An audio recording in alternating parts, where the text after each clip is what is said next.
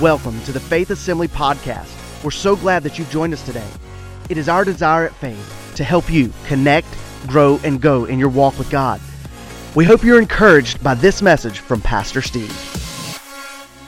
I've got a word that I want to share with you today. I'm sorry. My wife says I'm task-oriented, so good morning, everybody. How are you? This is building rapport with the audience. So now can I give you my word? Okay. Look. Before I get into the word, I wanna start with my invitation. Can I start with my invitation? Because I believe that too often are the times that we come to the house of the Lord, we hear the word of the Lord, and we are what we would classify as non-responsive. In other words, we come in and we set in expectation, and we get up and we leave, and I would dare to wager, if I were a wagering individual, that people who do not respond to the word of the Lord in the house of the Lord do not respond to the word of the Lord on Monday. That if in the instant that the Spirit of the Lord is moving in a context, in an environment like this, that you don't respond, I am doubtful that when Monday morning hits you in the face, that you get up and say, wow, wasn't that some word yesterday at church? Boy, I'm going to walk in that victory. I'm going to press through. I'm going to get my breakthrough today. No, you're going to be on Facebook about lunchtime telling everybody how hard your life is. So I want to begin with the invitation today, just to say to you that as you are here today and you're hearing the word of the Lord, I believe there's a direct correlation between what we do in the physical and what happens in the spiritual. As we hear the word of the Lord and we receive it in our ear gate, but we set unresponsive in the physical, I believe so oftentimes we are sitting also unresponsive in the spiritual. And the only way for you and I to grow in the things of the Lord is to not only be hearers of the word, but doers also. So today, as you're hearing this word, I want you just to go ahead and make up in your mind. It doesn't matter what the people around you are doing. It doesn't matter what your friends doing. It doesn't matter what anybody's going to think about you. If this word's for you today, I want to invite you to respond. You don't have to do anything particular while I'm sharing this word. You can sit there, listen, take it in, take notes, shout hallelujah, do whatever you need to do. But as we bring this to a close, an opportunity is made available. I want you to respond. I'm going to ask you to respond. So, with that being said, shout out to all the good friends in the house. Aren't you thankful for good friends? Let me tell you how you know somebody's a good friend. A good friend will sit with you in the restaurant, and when you have queso stringing down your chin, they will look across the table at you and they'll say, hey man, you got a little something. Somebody who's not your friend will just look at you. When you walk by, laugh at you, with their friends gossip about you, and poke fun at you. But a real friend, a true friend, will see you. Those rogue eyebrows, they got you. That queso on your chin, that streak, that mascara that ran off your eye, they got you. They're going to mention those. They're not going to leave you sitting there with things hanging. But they're going to let you know, right? They're going to let you know. But, you know, how often are the times that we have those kind of situations in our own lives and we didn't even know? Like... And we didn't know. We've been walking around. My question always is in those moments when a good friend, a trusted friend, like, you know, when a trusted friend just leans over and says, hey, you might want to check this. My next question is, my goodness, how long have I been? How long have I been walking around in this condition? But that is the ministry of a trusted friend in our lives, and sometimes we just didn't even know, and here they are. And I want to submit to you this morning, the Word says that the Lord is a friend that sticks closer than a brother. And sometimes we don't like to really open ourselves up and avail ourselves to the presence of the Lord because we're afraid that He's going to put His finger on something in our lives and say, hey, bud, you got a little something. There's a little smudge, there's a little smear, there's a little booger over here, you know, whatever. But we're afraid that the Lord's going to put His finger, so we don't open ourselves up to that vulnerability. But I want to tell you something today. The Holy Spirit and His ministry in your life, the voice of the Lord through the work of the Holy Spirit in your life is that of a trusted friend.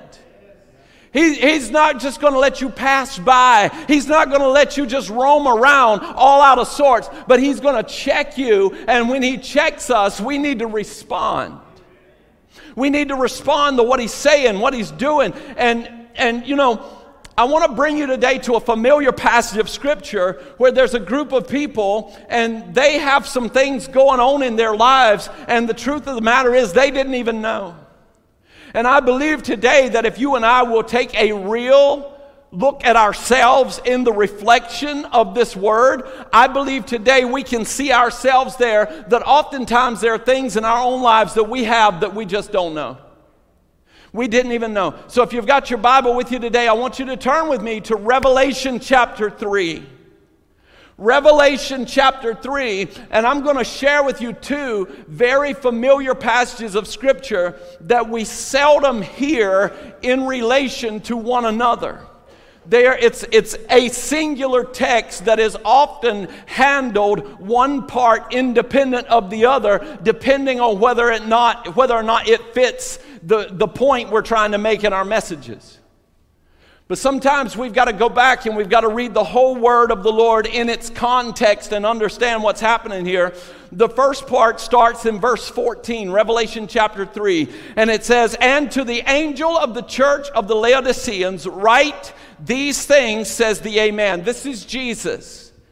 This is Jesus speaking. The resurrected, ascended, glorified Jesus is speaking to the Apostle John in the great revelation that he received on the Isle of Patmos. And he says, "These things says the Amen, the faithful and true witnesses, the beginning of the creation of God.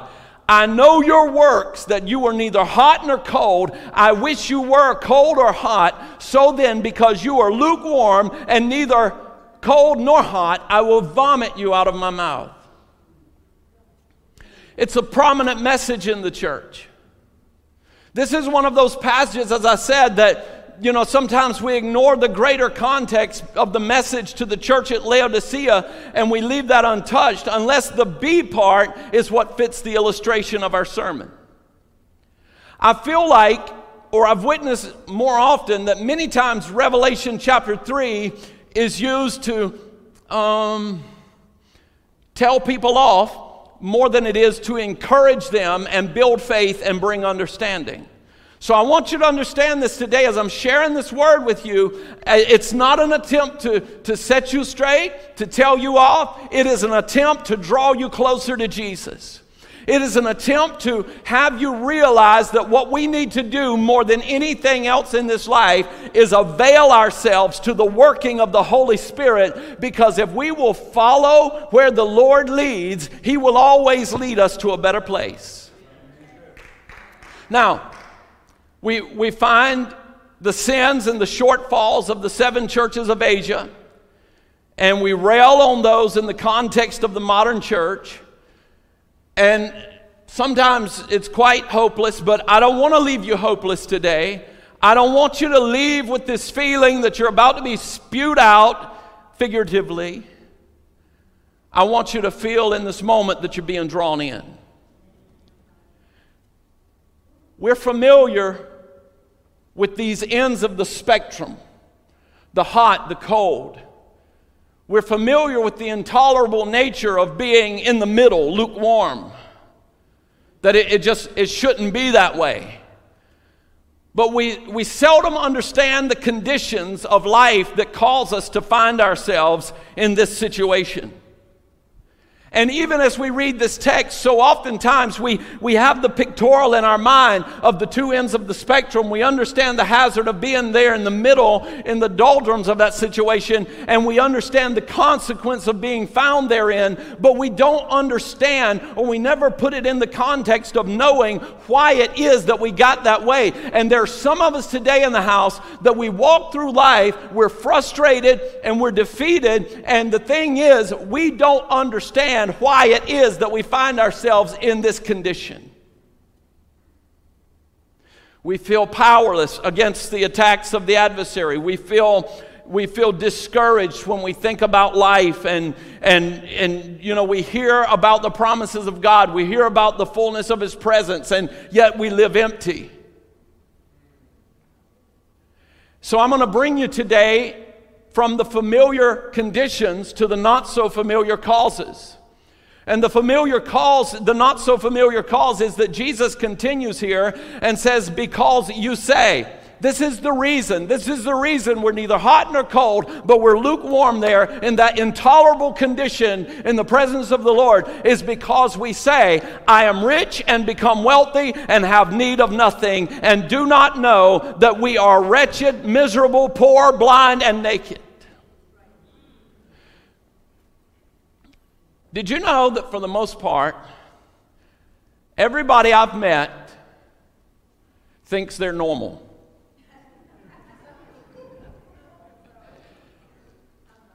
Everybody thinks they're normal.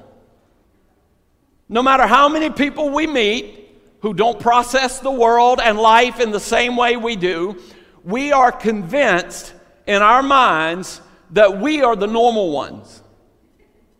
Now, don't be offended by this, but the truth of the matter is that we are all broken in some degree or another. No matter how... And the funny thing is, no matter how dysfunctional our families are, no matter how deep the crazy runs in our family tree, regardless of how badly we've been hurt or how we've been betrayed, and sometimes we can always estimate that all of those scenarios have yielded normalcy in our lives. And it's always the other people around us who are dysfunctional and deficient, isn't it? It's never us. It's always them. And the reason for that is that we examine life through a very clouded lens. We look into a mirror and we behold our reflection, and that reflection, that mirror, is clouded with the betrayal, the hurt, the disappointments, all of the dysfunction, everything that we've encountered in this life. That glass is clouded with those things. So when we look on at our own lives and we see that, that's normal. And some of us have become so accustomed to deep dysfunction that we feel like that is just... that's normal. In the church, sometimes we have come and we've walked in empty, and we've sat and spectated as the Spirit of the Lord moved, and we've walked out empty, and we've come to a place that we feel like that's normal. But I want to tell you something today, church. There is a river whose streams make glad the city of our God. And if we will enter in, we can drink deep of the life that He gives. And we'll find out that what we knew in the past is nothing compared to what we know in Him today. We go through life assessing everyone and everything through a clouded lens that is our own lives. And because our lives are what we've known to this point, that is the standard of normalcy. In fact, in many cases, we're so familiar with the dysfunction in our own lives that we normalize it, and because we're not willing to accept that the tension we so often feel when it comes to dealing with other people is us and not them, Then we begin to keep other people at arm's length and say, you can come this close, but I've got a wall built up and I'm not letting you in because I'm normal and you're crazy and you're going to stay over there and I'm going to be over here. And we fail to recognize our own brokenness, because our admission of our brokenness also would spell out our vulnerability. And we don't want to show our weakness because we wouldn't want to have those exploited. And we don't want to talk about our dysfunction because it's too painful to think about.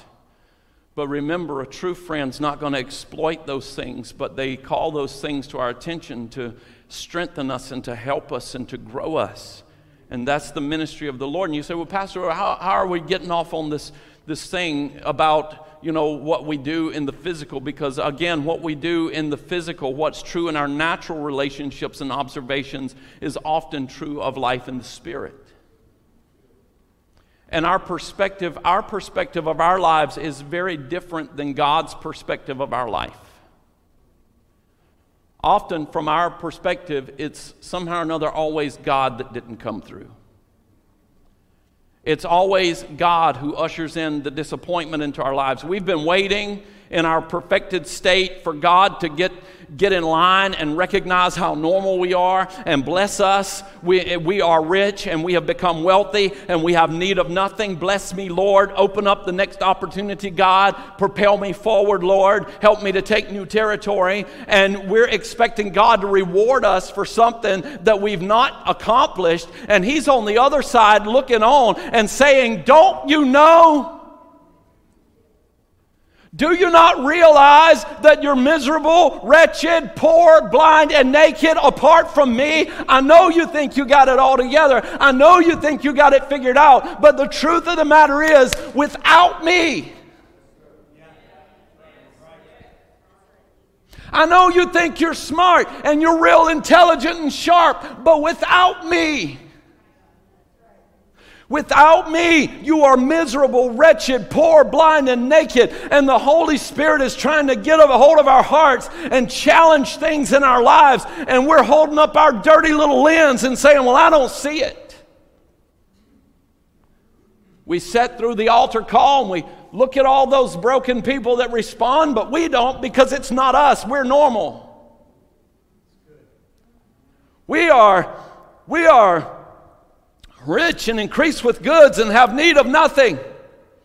I'm going to tell you something. You know, I appreciate the being a joint heir with Jesus and being citizens of a heavenly kingdom and all that, but I'm telling you something. Every time that we come into the presence of the Lord, we should come in as beggars. We should come in as destitute. We should come in as somebody who says, God, if you don't touch me right now, I'm not going to be able to make it. If you don't pour your spirit out on me, I can't continue. I can't carry on. I don't have enough in me. There's not enough around me. There's not enough in my hand to be able to. God, I need you. I need you. And here's the thing. If we would allow ourselves to become vulnerable and broken before the Lord, vulnerable in His presence, we would weep and release the pain of brokenness and disappointment at His altar.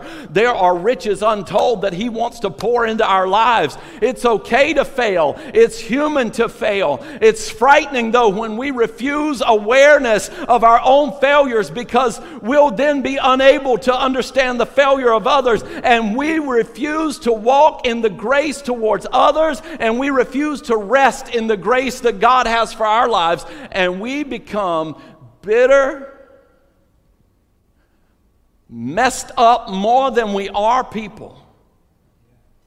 When we don't heed the counsel of the Holy Spirit, because here's another thing that we often don't even know, is that what we really need in this life is not more things from this life, but what we need in this life is a breakthrough in the Holy Spirit. What we need is a breakthrough. What we need is, like with the tenacity of the woman with the issue of blood, to press through all of the things, all of the hindrances, all of the garbage, all of the dysfunction, all of the hurt, all of the pain, with the intention to say, if I can just touch the hem of his garment.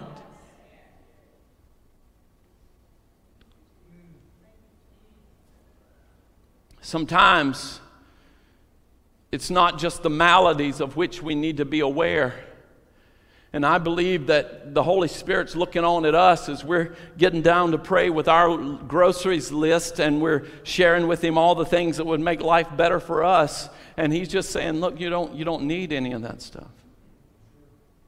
You don't need any of that stuff. And I know there are times that we don't rightly know what we need or what needs to be done in the state that we find ourselves in. But in this place here, the Lord speaks to John, and he says, there's a group of people, write these things to the Laodicean church, because they don't even know. They're running around. They're in a precarious state of being lukewarm, and they don't understand that what it is. They've looked on at the goodness of God, and they've said, look, I've arrived. I don't need those things. But the truth and the reality of it is they do need these things, and here's what they need. I counsel you to buy from me gold refined in the fire, that you may be rich, and white garments, that you may be clothed, and clothed, that the shame of your nakedness may not be revealed, and anoint your eyes with eye salve, that you may see.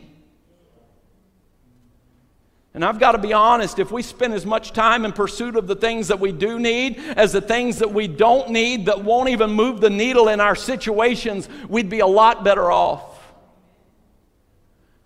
But you know, this is so consistent with human nature. There, as I was thinking about Jesus calling out the ineptness of these people to recognize what they really need, I realized that the Bible is full of illustrations of this point.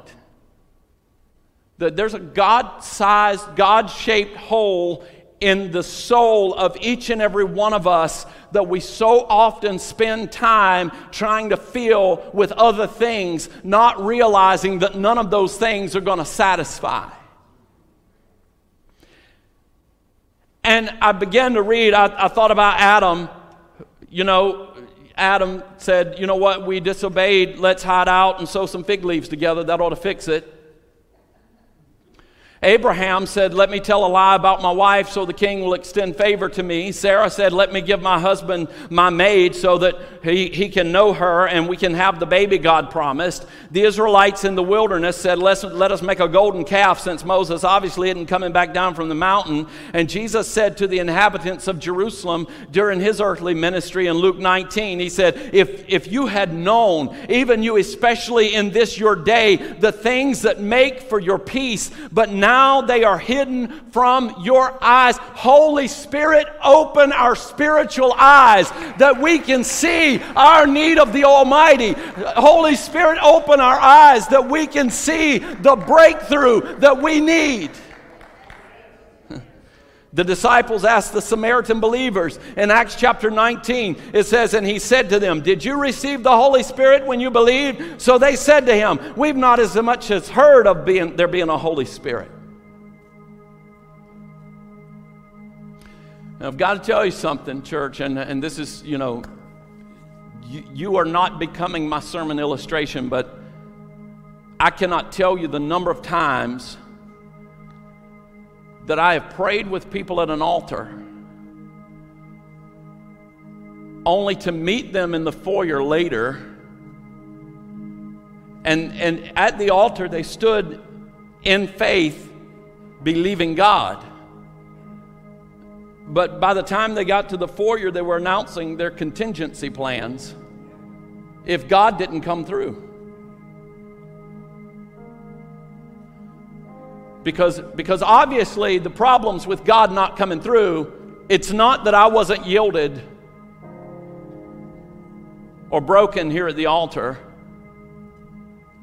It's not that I wasn't in touch with the reality of my spiritual condition. at the altar. It's not that I failed to yield submissively to the presence of the Lord. It's not that I sat obstinately through the moving of the Holy Spirit, refusing to participate in what He was doing in the moment. It's got to be Him. So I'm just going to tell you what my contingencies are. Have you received the Holy Spirit? We didn't even know there was such a thing. And I want to tell you something. There are people sit in churches week in and week out, week in, week out, and they struggle and they strive and they strain and they struggle and they strive and they strain, and they don't know that what they need is a breakthrough in the Holy Spirit. You don't need some, I'm sorry, I know that there's a ministry in it, but you don't need some more counseling. You've been talked to until your counselors are blue in the face. You don't need some more money. You don't need some better friends. You need a breakthrough in the Spirit. You need the Holy Spirit of God to come in and be permitted to put His finger on things in your life and touch you and stir you and move you.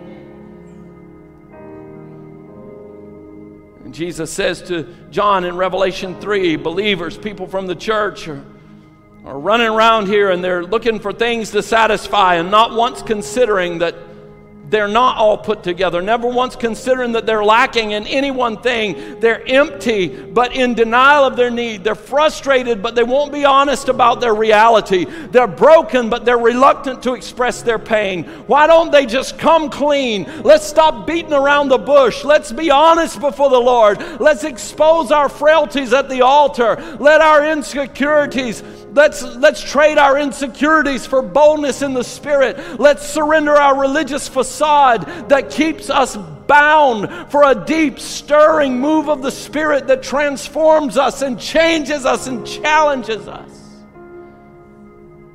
Everybody stand. Let's hand over those nasty old lenses to the Lord and allow the Holy Spirit to tune our spiritual vision. We think we need more money, but what we really need is a breakthrough. We think we need better friends, but what we really need is a breakthrough in the Spirit. We think we need different circumstances in this life, but what we really need is a breakthrough in the Holy Spirit. What we really need is time at the altar, weeping in the presence of the Lord and saying, "Search me, O Lord, and know my heart. Touch me, Holy Spirit, and have your way in me. God, I need a breakthrough." So today, I conclude with the word of the prophet Isaiah from Isaiah chapter 55, and it says, "Everyone who thirsts, come to the waters. And you who have no money, come, buy and eat. Yes, come, buy wine and milk without money and without price." And here it is. Why do you spend money for what is not bread, and wages for what does not satisfy? Listen carefully to me and eat what is good, and let your soul delight itself in abundance. Incline your ear and come to me. Hear, and your soul shall live. And I will make an everlasting covenant with you, the sure mercies of David. Indeed, I have given him as a witness to the people, a leader and a commander. I want to tell you something, church.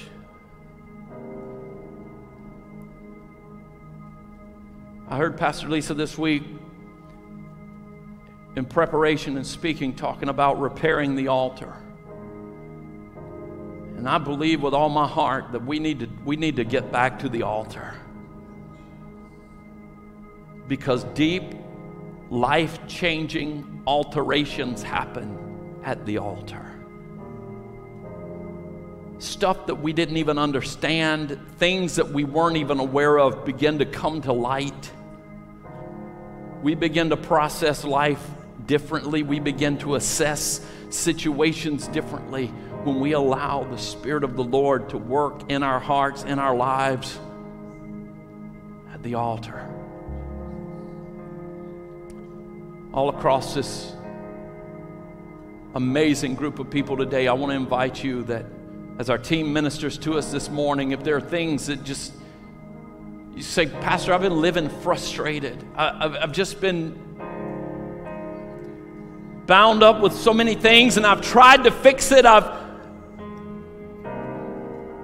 tried to figure it out. I've wasted so many resources trying to do it on my own. But today I sense the call of the Holy Spirit on my life that what I really need is a breakthrough. What I need for this physical issue is a spiritual breakthrough. So I want to invite you to respond in this moment. If you're here and that's you, you'd say, Pastor, just pray for me. Let's believe together today for breakthrough in this place, for a spiritual awakening, for new things in the spirit. If that's you, I want to invite you to be bold right now and say, God, I want you to have your way in my life. I need you, Lord. I realize that I can't make it apart from you. And today I need your anointing fresh in my life. I need your strength in my life. I need your resource in my life. And I'm just coming today to say, God, thank you for calling out in my life and challenging me to more. Thank you for the invitation to come to you. We hope you enjoyed this inspirational message today. If you would like more information about Faith Assembly, please visit us on the web at faith-assembly.org. Thanks again for joining us, and we hope you have a blessed day.